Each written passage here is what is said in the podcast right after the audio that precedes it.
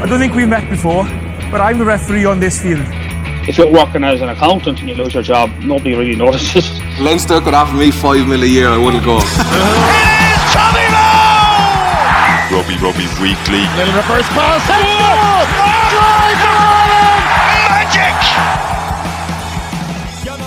Hello and welcome to the 42 Rugby Weekly. Gavan Casey, still in Cork, and I'm joined as always by Murray Kinsella of the 42, back up in Dublin. How are you, Murray? All good, Gav.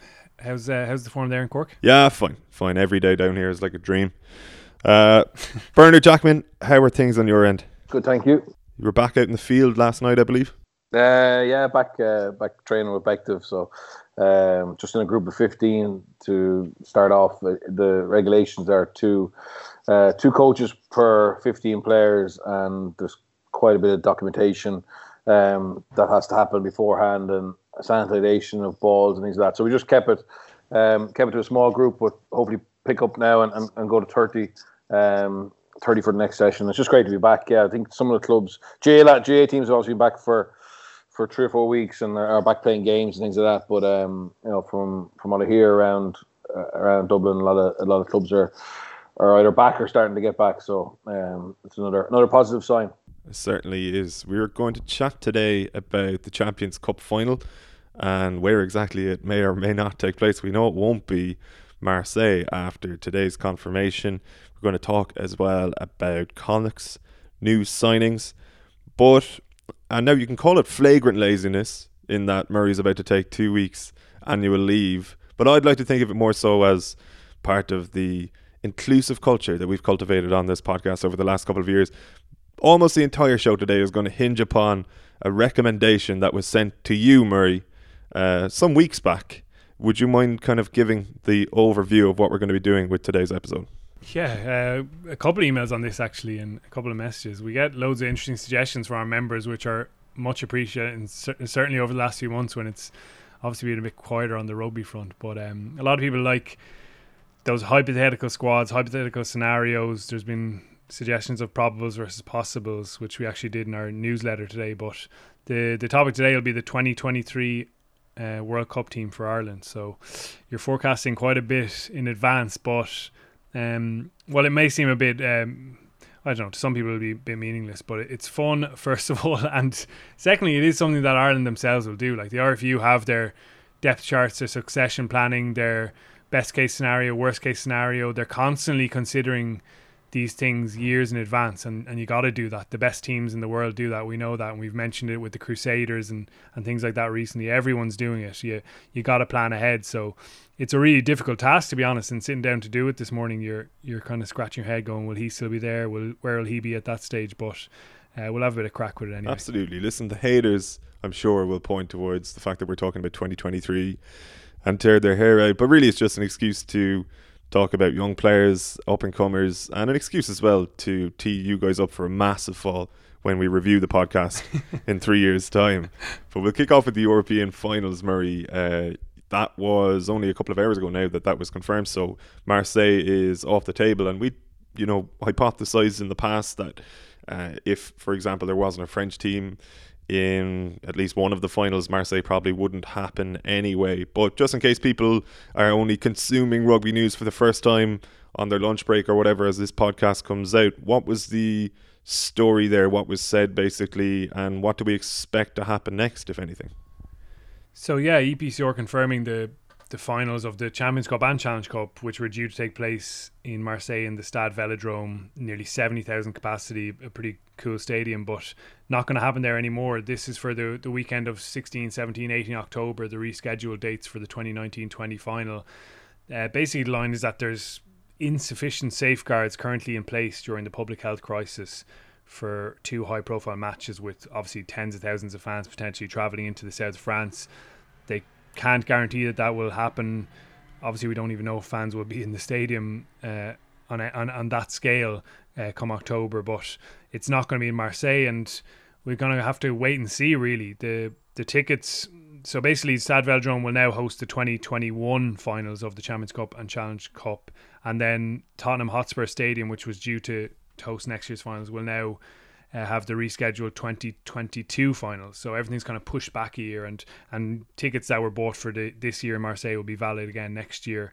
The the finals will be on the 21st and 22nd of May, so everything's shoved on a bit. But we really don't know where the final's going to be, and there's so much we don't know in rugby at the moment. I mean, we just before we came on air, we're talking about it. You, you just don't know where we're going to be in a couple of months' time, even. So I would imagine EPCR will move forward with this um, in a kind of provisional state and, and basically see, as you've kind of m- mentioned and hinted at there, see how the, the knockout stages pan out if they do as planned. The quarterfinals are due to be on the 18th, 19th, 20th of September, and um, with the semi-finals a week after that. So I'd imagine they, they may even wait and see closer to time who's going to be involved potentially in the final and, try and figure it out from there and and the least amount of travel potentially or or a stadium that's um, hosted several games in the weeks running up to that, months running up to that, that has a procedure in terms of the health and safety, etc.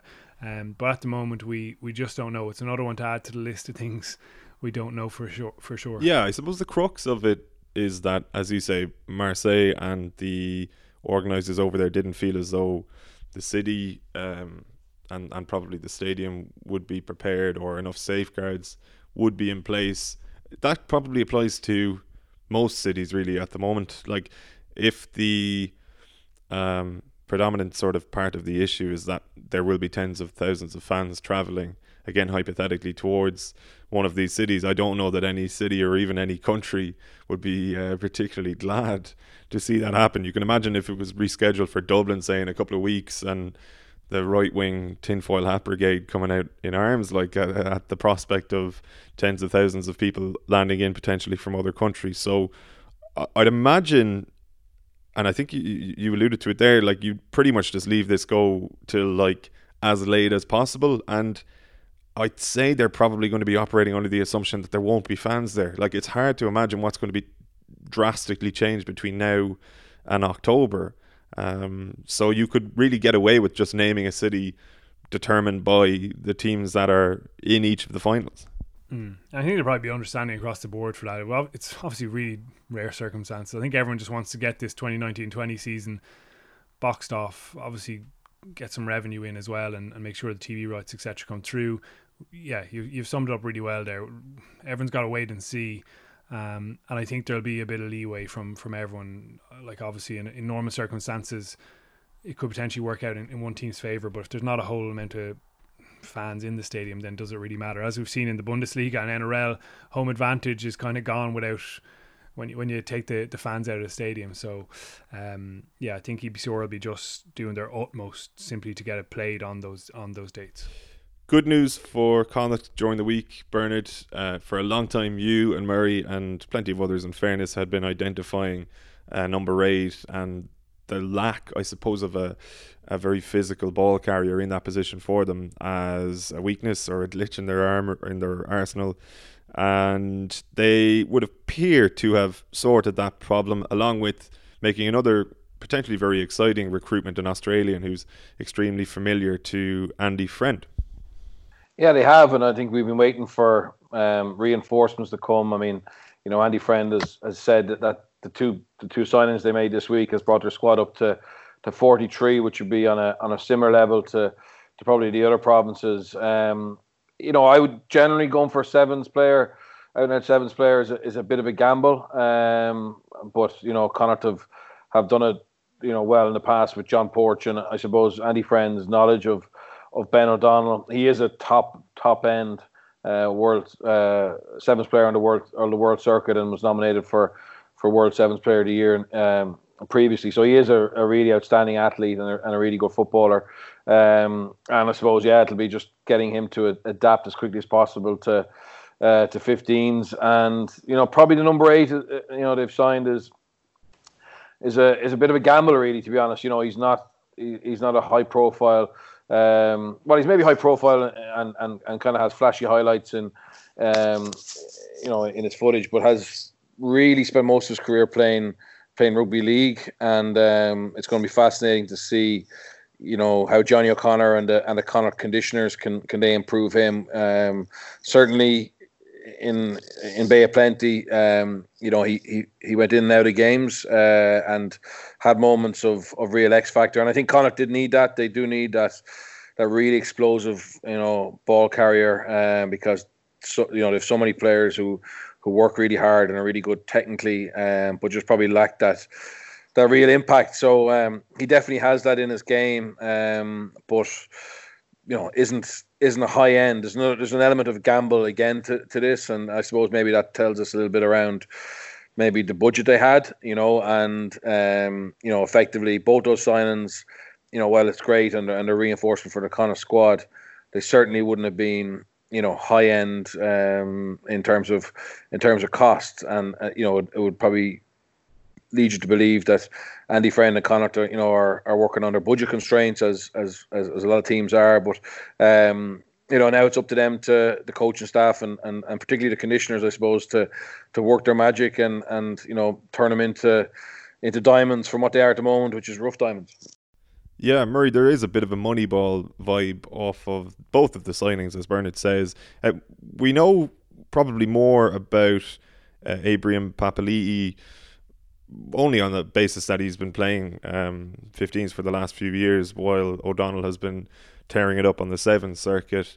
But he is 27. He's played Mitre 10 Cup. Like he isn't uh, this kind of marquee signing, maybe that some Connacht fans would have been hoping for. Um, have you seen much of him, and how would you anticipate the move going? Like, does he have the qualities that could see him become nearly a, a marquee player in time? Like, does he have the attributes that sort of fit the metrics that Connacht were looking to fill? Yeah, he certainly, in terms of his size, he does. He's six foot four, over 115 kg. He's explosive. Uh, his ball carrying is a strength. He can beat defenders. He's direct when he needs to be. He can strip the ball out of tackles. He can win turnovers.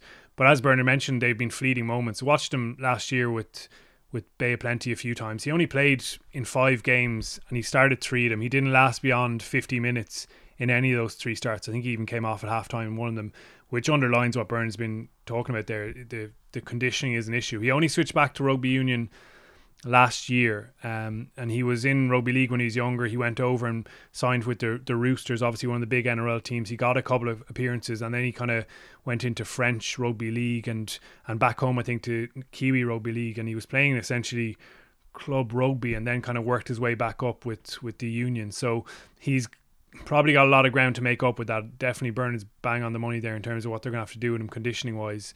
Um, but he can definitely provide those X factor type moments. Uh, from what I saw, he could pass the ball pretty comfortably. He could offload, had that awareness as well.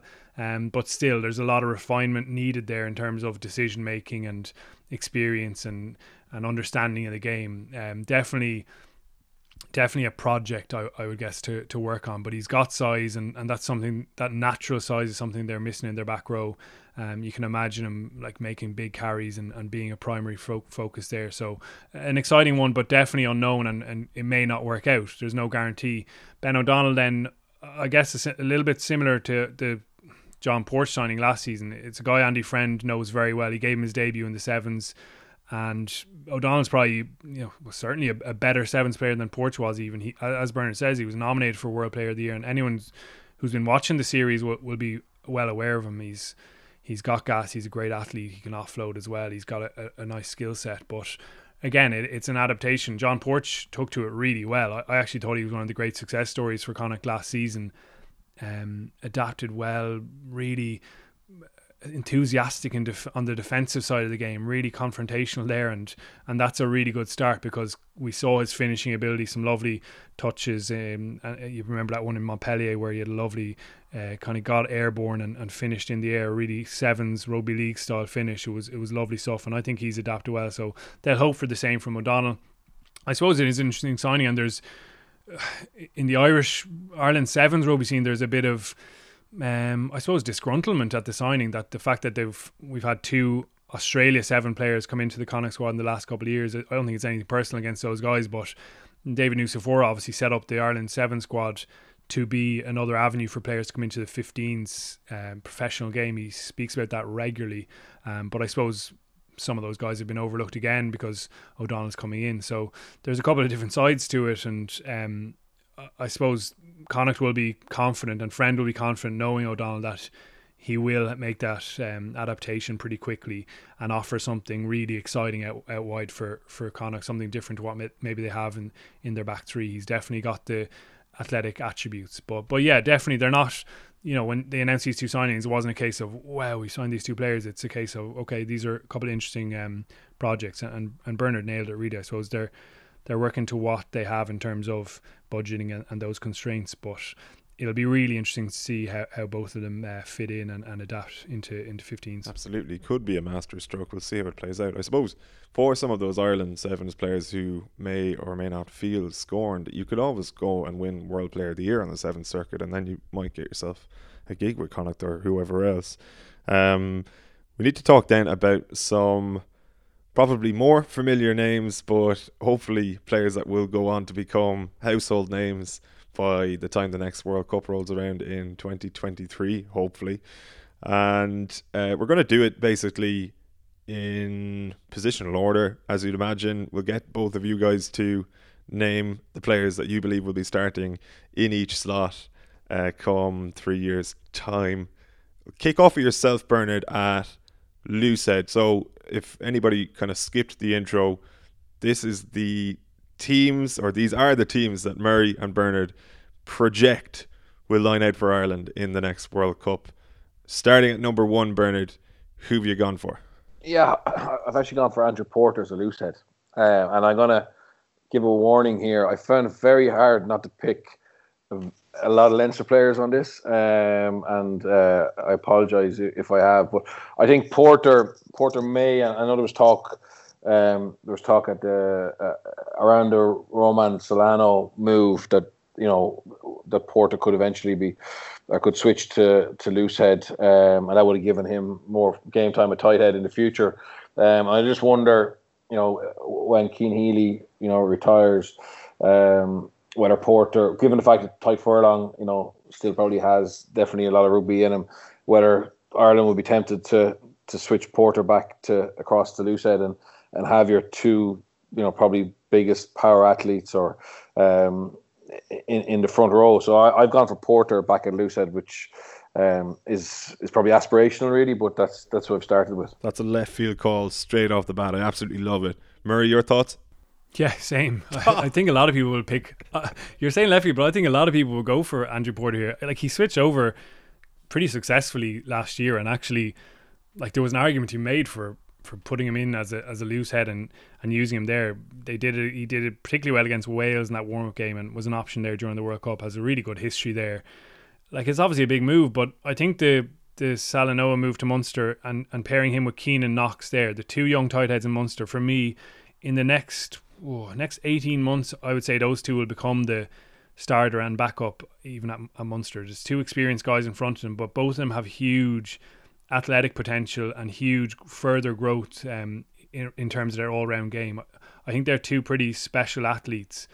And if you just like you look at the quality and, and the again the physical attributes of Porter, I mean it's it's it's a lot of quality just sitting on your bench. I think he can make a real impact as a starter, and him and Furlong teaming up as a, as a starting propping pair would be pretty ex- exciting. I think so. I went for Porter, yeah, at one because I think at 18 on the bench you'll have either Knox or Salanoa. So uh, I'm I'm with Bernard on that one.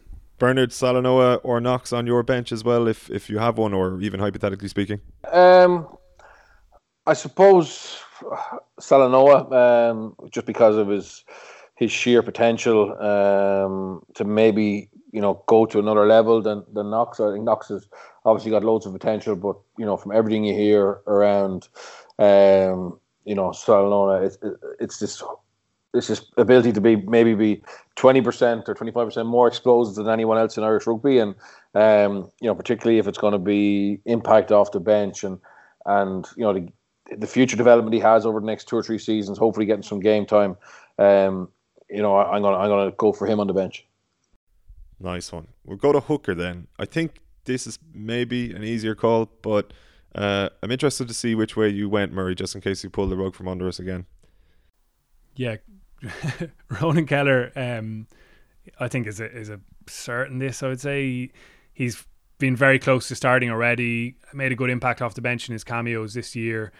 Was obviously superb for Leinster w- kind of taking over as first choice hooker. He'll be 25 in the next World Cup. Um, we should mention actually Porter will be 27, so c- coming into his prime as well. Um, I think Kelleher there is a is a really strong option. It'll be fascinating for me to see what happens behind him. You, you'll have Herring, Heffernan, and Scannell still all. They'll be what in the early 30s. Scannell will be 31, Heffernan 32, Herring 33. But then you've got the up and coming likes of of Dan Sheehan, who's really highly rated in Leinster. Um, he's a big athlete. He's six foot three, 110 kg, which probably not. I mean, the height is not a typical hooker's dimensions, but he's a, a really highly regarded prospect, and, and we'll see more of him now. He's gone onto a senior contract. You got Diarmuid Barron, Munster, Tom Stewart, and Ulster. There's there's a, a couple of guys coming through, but I think Keller for me is, is going to be nailed on, uh, injury permitting, obviously at hooker. Who would be the best of the rest then, as you anticipated, behind Kelleher Murray, if you had to pick one? Yeah, I've I've penciled in Dan Sheehan at 16. That's a that's very much a uh, based on hearing about his potential and how excited Leinster are about him. But I think the likes of like all those hookers will still be in the mix. You you see now front rows are are playing on well into their 30s, so it wouldn't be surprised me if Scannell bounced back particularly strongly. But for the sake of this, I've gone for Sheehan at 16. Bernard, obviously, it's your area of Yeah. expertise.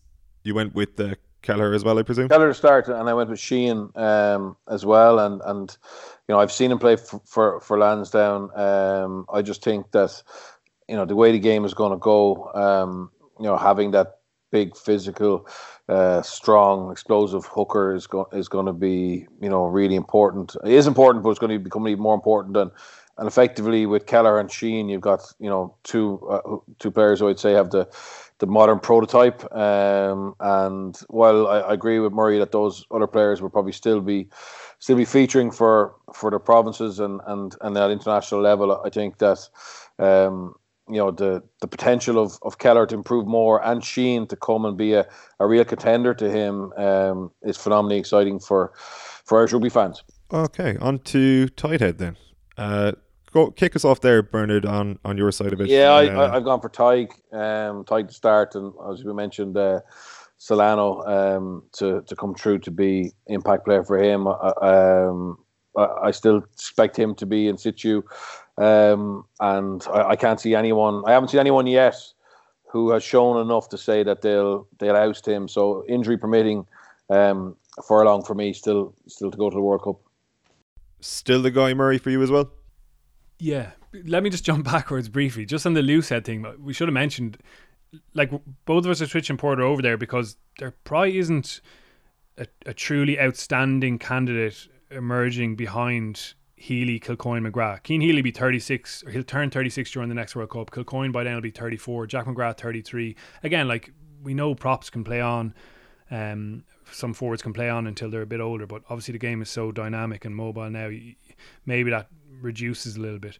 But but I guess behind those guys, there are lots of kind of promising, interesting players, but none who are who are particularly kind of nailed on to to be the next loose head. You look at maybe Jeremy Loughman, he'll be 28. Peter Dooley will be 29. They're obviously not starters yet for their provinces, but showing plenty.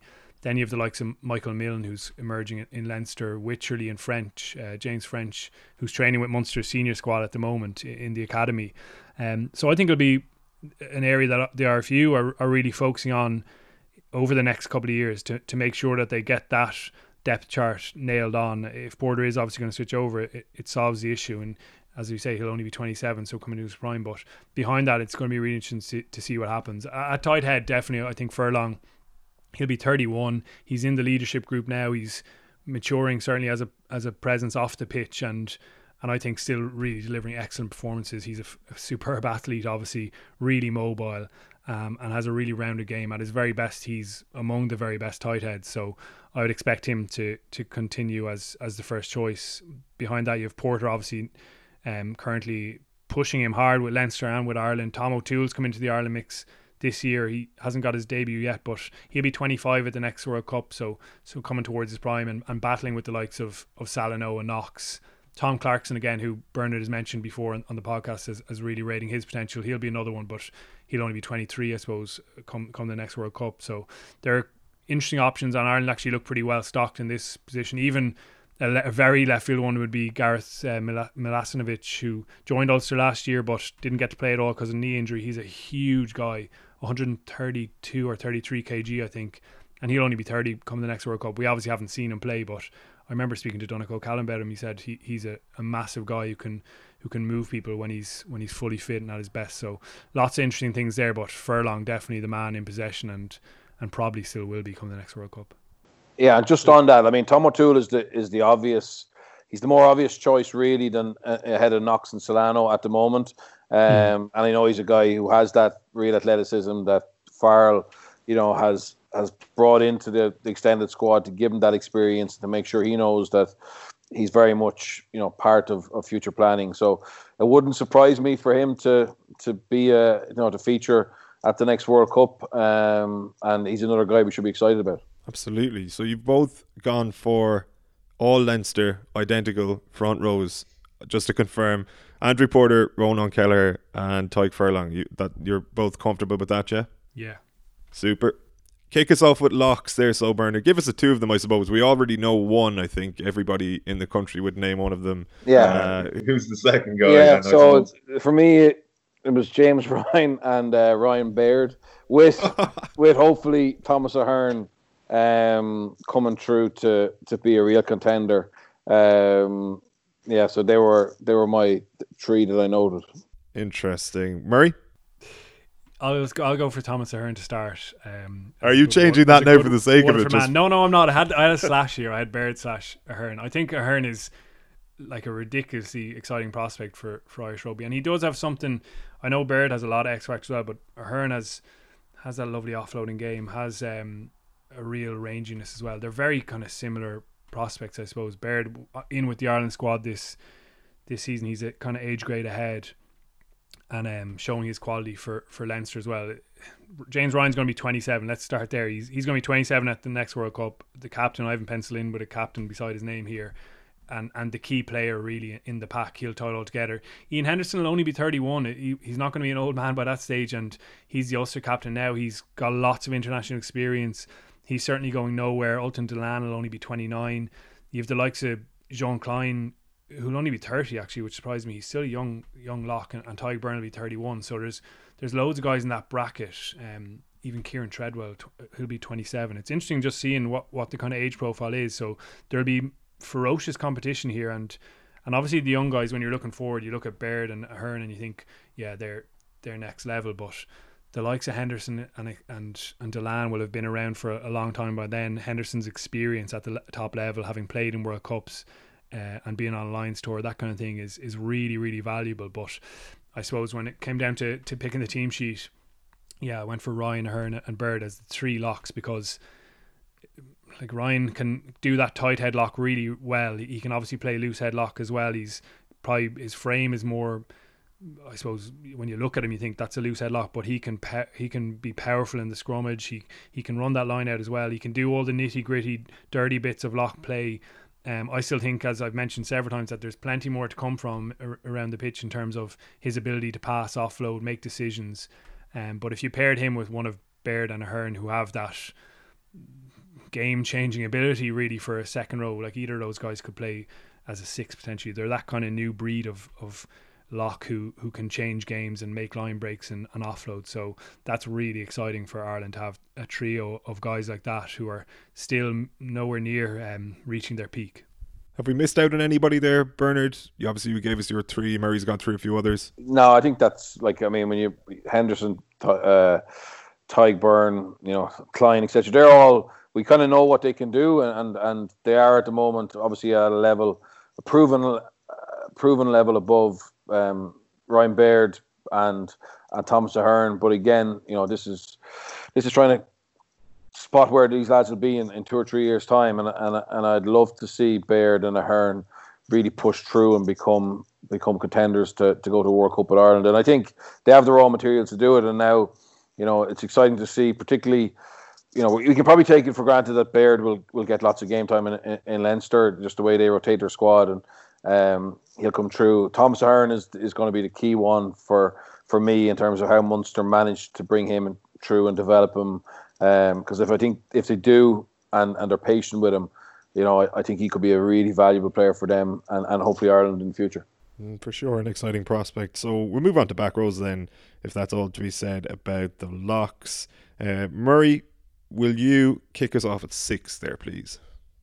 Yeah, I ended up going for CJ Stander at six, and it was probably uh, one of the trickier positions to pick. I, I found it handy enough going for Caelan Doris at eight, and presuming that he comes back from that horrific injury in kind of back to his best and, and physically capable and no side effects. Dan Leavy at seven. For me, they're pretty obvious choices. Um, if I'm being honest, the the six one was really interesting. You look at the current options. O'Mahony will be turning 34. CJ Stander by that stage will be 33. Josh van der Flier 31. That's the kind of last back row we, we saw. They'll obviously all still have ambitions of doing it. Um, and CJ Stander is just such a relentless athlete that you can can imagine him making it there. Again, experience is important, very important in international rugby. We've seen it so many times. The the nations with the highest number of caps obviously tend to do very well. So I, I kind of edge for him in, in the end, but there's obviously so many options here. Like of the current crop, Jack O'Donoghue I think is going to be a really good potential option. He'll be 29, and I think at that stage he may even be the Munster captain, um, and have really nailed down that first choice status and important player status there.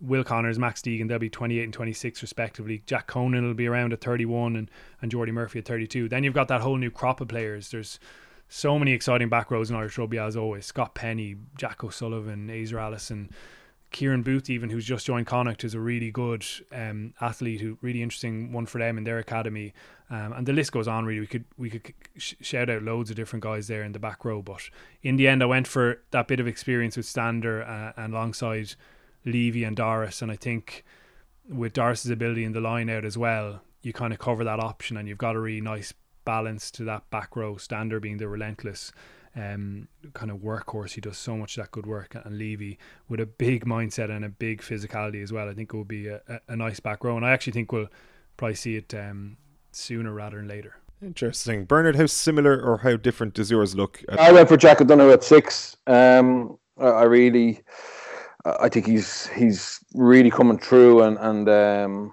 you know gives us will give by the time the World Cup comes around we'll be nearly the complete player. Um, so I've gone for him for six, and um, Leavy started seven, um, and if not, I went for I went for John Hodnett, who I who I think is going to make um, you know come true to be a brilliant player for for Munster. And at eight, yeah, I went with I actually went with Max Deegan ahead of Caelan Doris.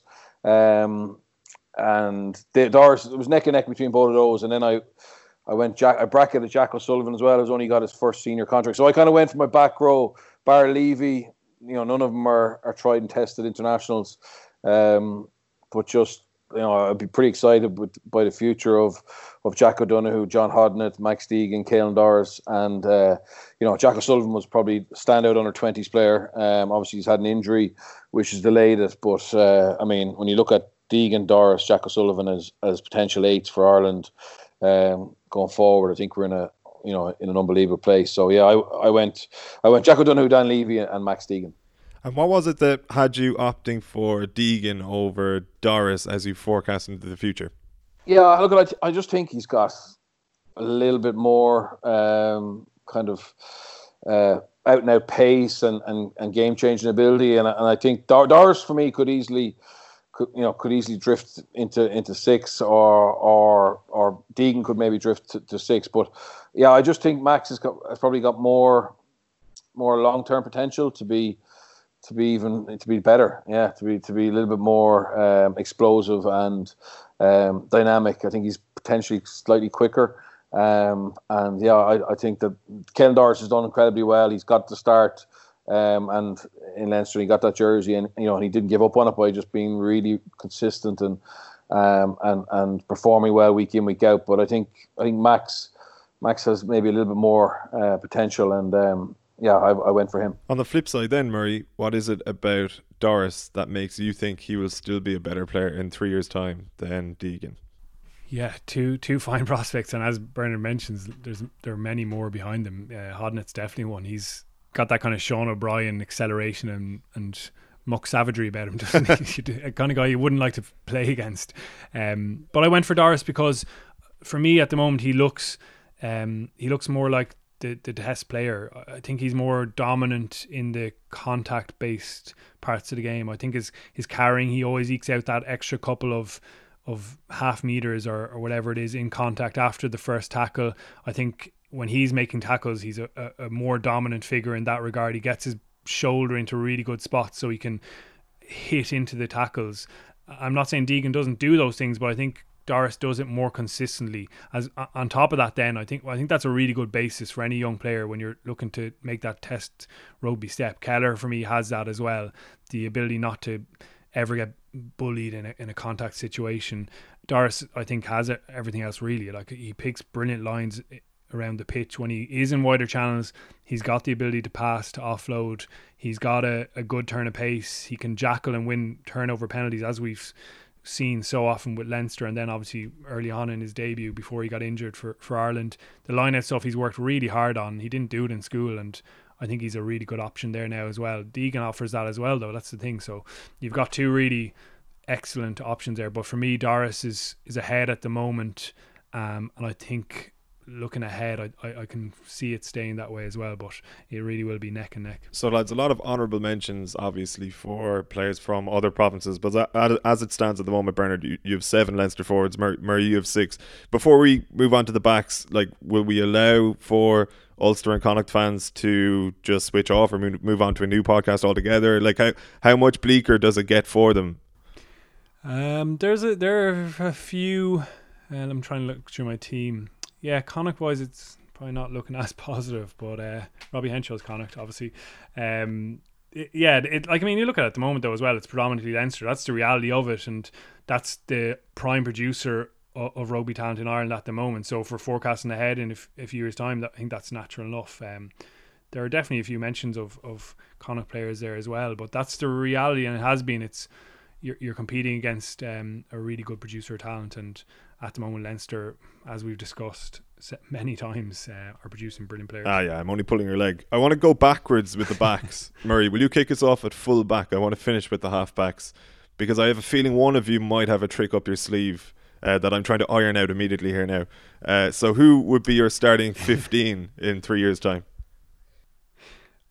Well, I, I went for Jordan Larmour in the end, but to be honest, I have a slash Joey Carbery here, here as we well. Go. As we've discussed, I think Joey Carbery would be a brilliant option at 15 for Ireland because of uh, that dual playmaker ability where he gives you that kind of Beauden Barrett impetus from 15 and, and I think it's something the All Blacks have done really well. I, I think it's a genuine option for them moving forward and if he does play there, I think Harry Byrne might be the one to emerge at 10. I think he's a, a huge talent and and has the ability to be a very rounded player. But in the end, I, I, I went for Jordan Larmour at 15 um, and Carbery, I suppose, at 10 to spoil that one. But Larmour has obviously got a, a, huge amount still left to to learn and, and to get better at. He's already a thrilling player to watch. Um, he's brilliant at beating defenders.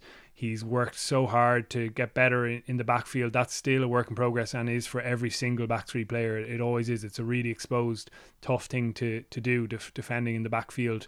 His kicking game is coming on, and, and I think he'll end up with a really big right boot that, that can be a weapon for Leinster and Ireland, and already is uh, from time to time. And his ability to be that second playmaker is something that Stuart Lancaster is, is pushing with him. He's encouraging him to identify opportunities to step up, to take responsibility. You're seeing him try again to do that. It's not as natural for him as, as obviously someone like Carbery who's been a first receiver for a long time and and has a lot more experience of that. So if you played him at 15, it would be a little bit more fluid. But Larmour can get better and better at that. So yeah, went for him at 15 in the end. Nice one. Okay, Bernard. Um, the reason why I wanted to go with fullback first was in case one of you did go for Carbery at 15, so we could build a little bit of suspense towards who you might line out at 10 instead. But I don't know if you've done that. Uh, have you got a more conventional no, fullback? I, have got yeah, I've gone for Addison with Addison, oh, who I yeah, who I who I really like. Uh, um, I think he's a complete footballer and um, is a specialist. Is a specialist fullback and can give can probably give us you know that natural second playmaker um, as as as much as Joey can rather than move Joey out. I, have stuck with Joey at ten. And um, I know he could do a great job at fullback, but I've gone for for Addison uh, as a fullback. I think um, I just think he's more of a natural there than even than Jordan, and I think Jordan is is definitely improving. Jordan went on the wing for me um, in my team. But uh, yeah, I just the way the game is going um, and having that natural natural second receiver is massive, and I, I could see why you know Murray went for for you know a different ten. He went. He's talking about Harry Byrne and, and having Carbery there, and you got two two natural first receivers. But um, I've gone for for Addison, who I think um, has a kicking game. Um, his game reading is is particularly good, and uh, yeah, I, have decided to, to go for him. You've been a long time advocate now, really, for Addison over Larmour, albeit you, you often say as well that there's very little uh, between them. Like it's not an, an easy decision or hypothetical decision to be making. But what is it that you feel as though Larmour needs to do to bring his game to a, a level in which it's on a par with that, what Addison can do from that position? Oh, look, I think in terms of ability to beat people, Larmour's hands down um, you know, a better player than than Addison. But what I like about Addison is how he brings other people into the game. Um, I think he's very effective at that. He's very calm. He um, he knows when to, to come into the line. He knows when to um, you know to throw the extra pass or, or when to kick or or take contact. Seems to be a little bit better at that and bringing, as I said, bringing others into the game um, than than Jordan is at the moment. And I know that Jordan's in a brilliant place where you know he's getting great coaching from from like Stuart and, and from Felipe um, at, at, provincial level, and, for sure he will. Um, you know he will improve that, and probably in two or three years' time, it'll he'll probably look more natural. But at the moment, um, at the moment, I just feel that Addison is is is better in that in that space, and um, yeah, and, and the way the game has gone, you you need your fullback to be able to, I suppose, take the pressure off your 10. And if you also, to be honest, my centers, the center's choice is neither of them are natural playmakers either. So uh, that's kind of why I'm putting more weight on that. Okay, we're looking forward to the center's choice. But ju- just in terms of how Larmour then can develop that side of his game a little bit more, um, in practical terms, how do you go about that as a player and as a coaching staff? Is it literally about reps on the training ground, or are there more sort of intangible things you can be working on in order to sort of maybe boost your alertness or your peripheral vision and so on?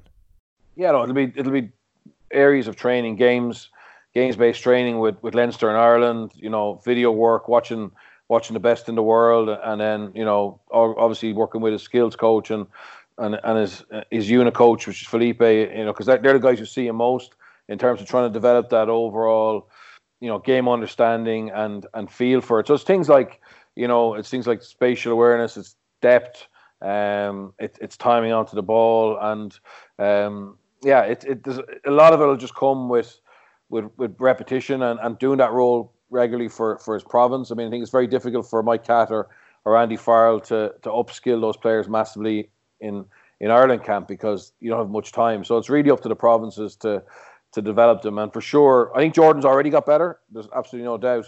Just in my opinion, he just doesn't seem as natural at that yet as as Addison. And um, if, if if the Super Rugby in New Zealand is anything to go by, um, the teams who have that more of a natural balance between playing off of 9, 10, and 15 um, at the moment, and I know it's a, it's a small um, it's a small pool of games to to make decisions on, but I do think looking at how England um, have adapted and varied their attacking philosophy.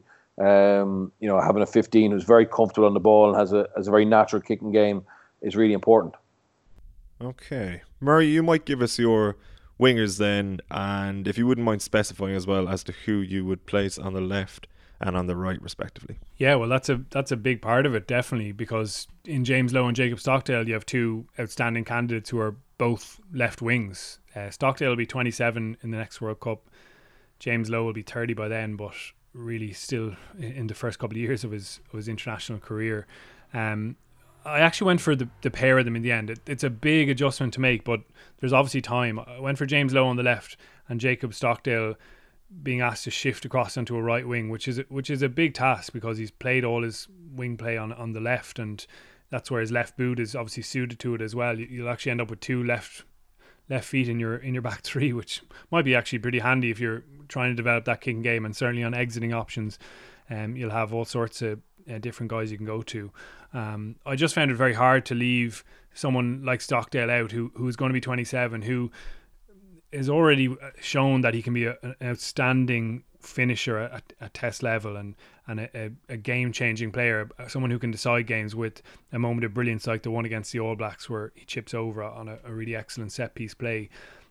I find it hard to kind of leave that out because I, I genuinely believe that in the years that before the next World Cup, he can really improve and nail down all the other bits of the game that every winger has to do. Really, you look at someone like Andrew Conway, who certainly will be in the mix. He'll be 32 at the next World Cup, and you look at the trajectory of his career over the last what five, six, even longer. He's worked so hard to be a brilliant aerial player, to be really consistent, to be excellent at, at the concentration, decision making, um, physicality elements of the game. And I think Stockdale, with the right coaching and with the right encouragement, and I suppose with his own um, his own motivation, I think he can go on that journey as well and be a really complete winger by the time he's 27 um, and have that all on top of his outstanding attacking skills. So that's the reason I, I, I kept him in there. I think, as Bernard said, Larmour is definitely an excellent option on, on the wing as well. So if I did go back to that Carbery thing at work at, at, at fullback, I think he'd be excellent on the right wing. Um, you, you'll have the likes of like Rob Baloucoune's been in an Ireland squad. He he'll be 26 next World Cup. Obviously, at the moment, still raw enough, but outstanding athletic potential. There are all sorts of young guys who who come through. Matt Gallagher's an interesting one to add to the back three mix actually at, at fullback with Munster. He'll be 27. Aaron Sexton's one to watch. He's if you can if you can keep your eyes on him, he's so quick. He'll be 22, 23 maybe at the next one. There there are several young guys who could come into the mix.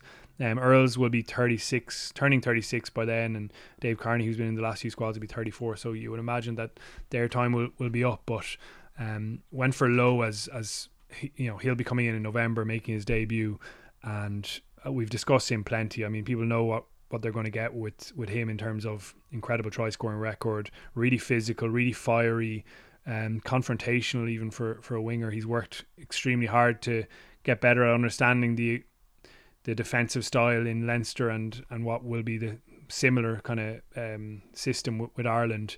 So for me, he's going to add a lot to the the Ireland system. And then I'm asking Jacob Stockdale to to do another. Um, do do a big switch and, and move on to the right. He, I think he's got the tools there. It obviously isn't his natural wing position, but I think you fit him in there. Murray, it's rare now I'd say this, but I think you're wrong. And uh, the reason why I think you're wrong is because do you not think it, there's a lunacy to almost eradicating Stockdale's chip and chase, which, as much as it might be telegraphed by people watching TV, really can't seem to be yeah. worked out by defenders. And if you were to put him on the right wing, he's chipping outwards towards the touchline off his left boot rather than infield as he would be on the left wing.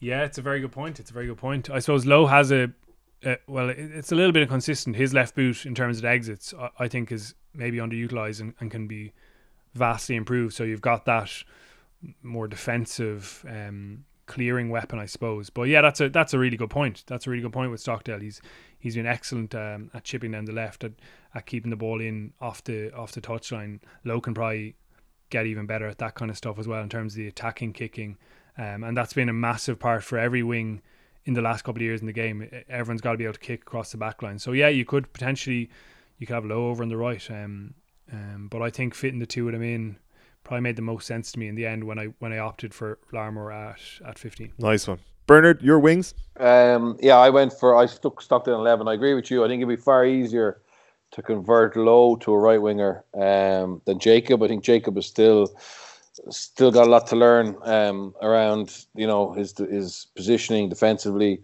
Um, but he his left peg is probably more important to him than than James Lowe's. James Lowe can can uh, can obviously use his power um, and his physicality a little bit more. Um, so I, I, stuck with Jacob on the on the left wing, and and I bracketed him with James Lowe um, as as next in.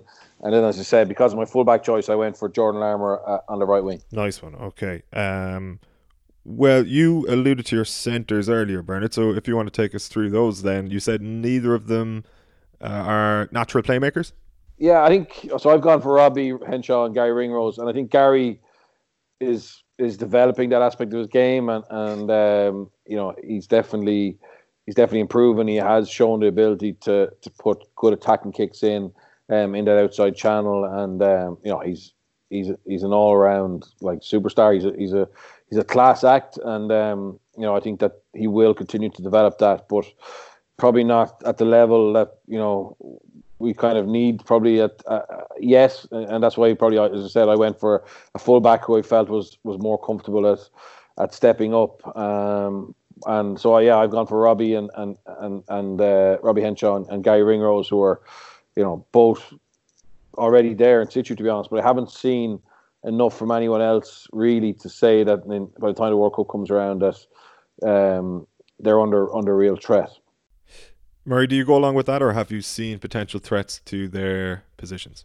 Yeah, I had the same pair. Uh, Henshaw will be 30, Ringrose 28, so they'll be definitely in their primes, loads of international experience, really handy cohesiveness between them as well. They've obviously played a lot of rugby together already, and by then it'll be, um, you would imagine, the highest uh, in terms of caps together in the centre in the in the entire World Cup.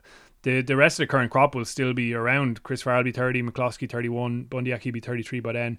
You imagine they'll still all be competing ferociously, but it is kind of hard to forecast behind that. The two I picked out, probably as the ones I, will be watching particularly closely, are, are two Ulster guys actually. Stuart Moore, who's gone on to a senior deal this season, uh, this summer. He's a really rounded footballer. I think everyone probably remembers his try against Australia under 20s in, in last year's World Cup, but he's got a lot to his game. And the other one is Hayden Hyde, who's been on the Ireland under 20s this season, who's again he's a he's a good size of a of a centre and he's powerful and he's got an offload as well and um a, a little bit of that kind of flair to his game as well. So I think those two guys are really good prospects in particular.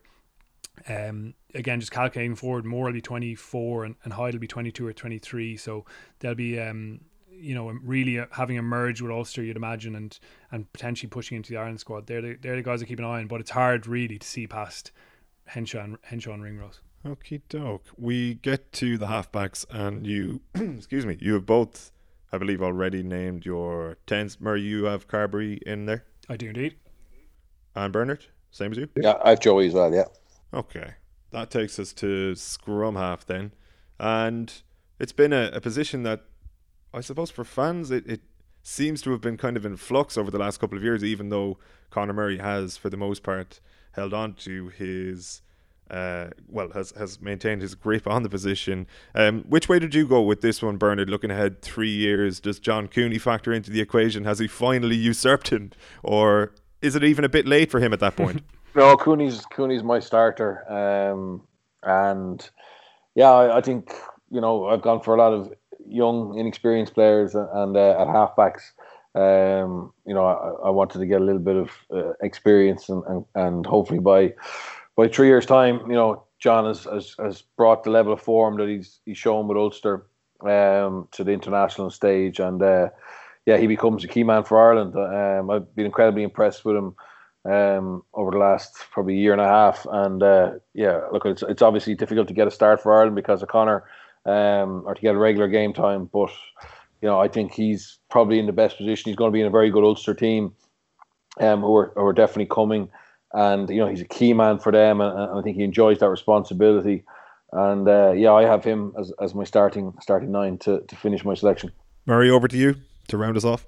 Yeah, boringly, boringly, I've veered towards the end, but I found this really hard one. Like Conor Murray will be 34. John Cooney will be 33 come the next World Cup. So he's not exactly a young nine either. Uh, Luke McGrath, who hasn't, I suppose he's kind of fallen out of the debate, but he's been excellent for Leinster. He'll be 30 and, and Marmion will be 31. They'll all be there, thereabouts.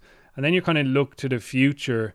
Um, and the two outstanding young players, probably at the moment, who people are maybe talking about are, are Craig Casey in Munster, but he obviously has to get past Conor Murray first, and you just don't know how that's going to work out. The other really interesting one to follow will be Nathan Doak in Ulster, who's obviously not really on the radar at all yet. He's um, he's very young at the moment. He's going into the academy, and uh, the the son of Neil Doak, formerly coach with Ulster and, and just finished up at Worcester, um, I think he's back in, in the AIL.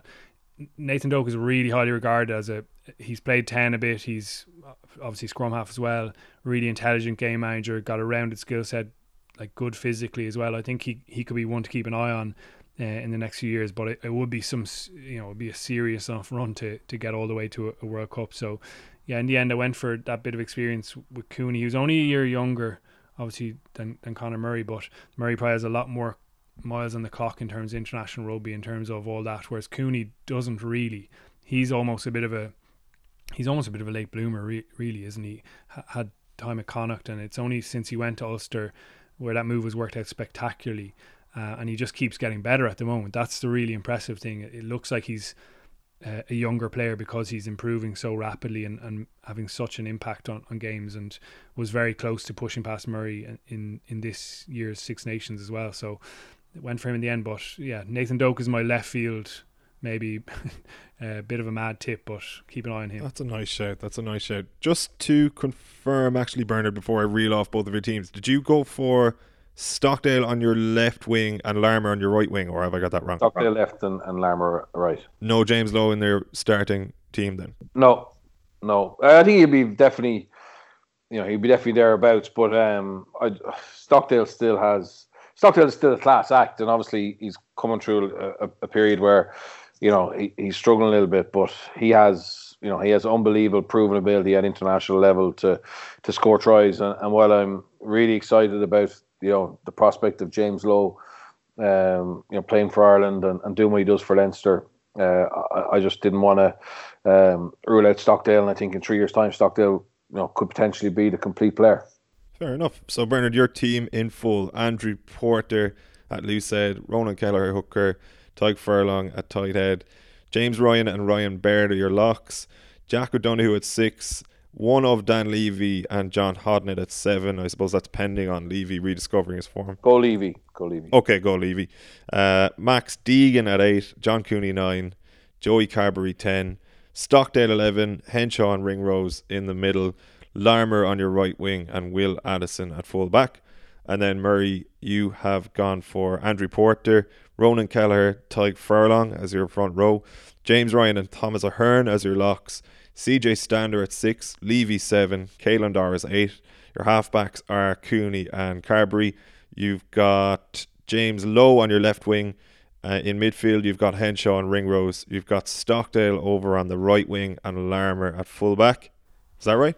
Yeah, I, I, might even like it's been a selection meeting, so I think you may have made a good call there, Gav. Um, on the on the wings, Lowe might fit in better on the right in hindsight. So yeah, I probably got that one wrong. Um, but yeah, that's that's that's a team in terms of the bench. Then, just to list it off, I, I went for Dan and The loose head, as I said, was it was tough. I went for Jack McGrath in the end, a bit of experience, but it's really hard to know who will who will still be playing well in the 30s. I went for Knox over Salanoa in the end. Baird on the bench as the second row. O'Donoghue, who I think will definitely be really close. Great sh- shout from Bernard. Um, and then Doker Casey on the bench is, is, something different. I think Harry Byrne will be definitely in the mix. Really exciting prospect. And, and Addison was the 23 offering so much um, cover for a lot of different positions and very experienced by then. So uh, that's the squad in, in total. Nice one. Will I give you my team? Do it. Dave Kilcoyne, who will be 34, but I yeah. think he's he's only entering his prime now, and uh, I think he can hang tough for, for three years. I'm I'm hanging my hat on that one. Ronan Kelleher, hooker, Tadhg Furlong, locks. I've gone for Ryan, and I've gone for Ian Henderson as well because I think Ulster are on a kind of an upward trajectory. He'll still only be 31, and I actually think he should um, all going well, be entering his own prime and, and should be actually able to play well consistently over the next few years. He also the fact that he'll be a provincial captain as well, I think often sways sways things in your favour in terms of getting a, a starting berth. I agree with Bernard. I've gone for Jack O'Donoghue at six, Dan Leavy at seven. I went for Doris at eight, but I also kind of saw where Bernard was coming from. Like, I think when I'm only watching a rugby match with like one eye on it, I prefer watching Deegan. I just think he's a little bit more fun. But like Doris is kind of the more polished, mm. test ready player at the moment, and it's hard to see that perception shifting, and perception is kind of key as well. Uh, I've gone for Craig Casey at nine. I think he will eventually usurp Murray, probably not in the next two years, but maybe even in a World Cup year or, or 18 months out. Uh, and I think he only needs to really do it once, and then he'll be the guy. Um, that's one that I could, you know, that could go wildly wrong. Obviously, if we're reflecting on this in a couple of years, uh, Carbery ten, Stockdale eleven, Henshaw and Ringrose, James Lowe. I've moved to the right, and uh, I went with Larmour at fullback, which is a little bit more conventional than potentially mixing things up. But um, that's a good. That's the best team, Gav. Uh, I don't know. I think it's a little bit safer to be honest. And, and balance. You're, you're giving youth you're a bit more of a chance than I am. You know. I'm probably taking. I'm more risk averse. Excited. To my surprise, actually. Uh, You're like a test coach, though. Oh, it's all about experience. James, pleasure as always. Thanks, man. Have a good holiday. Thanks, Thanks easy. Yes, thanks a million, Bernard, for all of your hard work over the last uh, umpteen weeks, really. And thanks a million to yourself, Murray. Uh, enjoy your break. And to everybody at home as well, all of the 42 members, for all of your podcast suggestions and all of your contributions over the last few months. Uh, we couldn't appreciate it more. We're only going to be gone for a, a few weeks. We actually kind of forgot that we usually take a break in the summer. I think we were so keen to keep the show on the road during the pandemic that it rolled into July and we realized we actually usually wouldn't be doing a podcast now, even if there was no pandemic. So we're just going to take a breather, but we'll continue with the members' pods on Monday. Murray will obviously be gone, but I'll check in with Eoin Toolan after some of the Super Rugby action and so on. Um, so until Monday, enjoy the rest of your week, have a good weekend, and take it easy.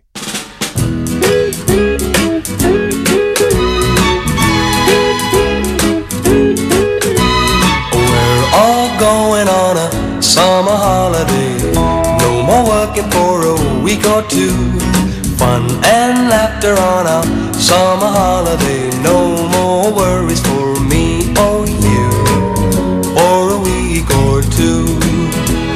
We're going where the sun shines brightly. We're going where the sea is blue. We've seen it in the movies. Now let's see if it's true. Everybody has a summer holiday, doing things they always wanted to. So we're going on a summer holiday to make our dreams come true.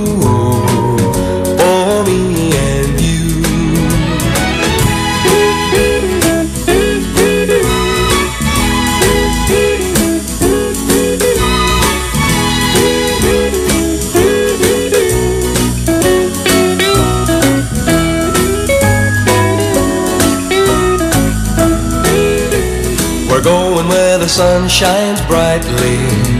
We're going where the sea is blue. We've seen it in the movies. Now let's see if it's true. Everybody has a summer holiday, doing things they always wanted to. So we're going on a summer holiday to make our dreams come true for me and you.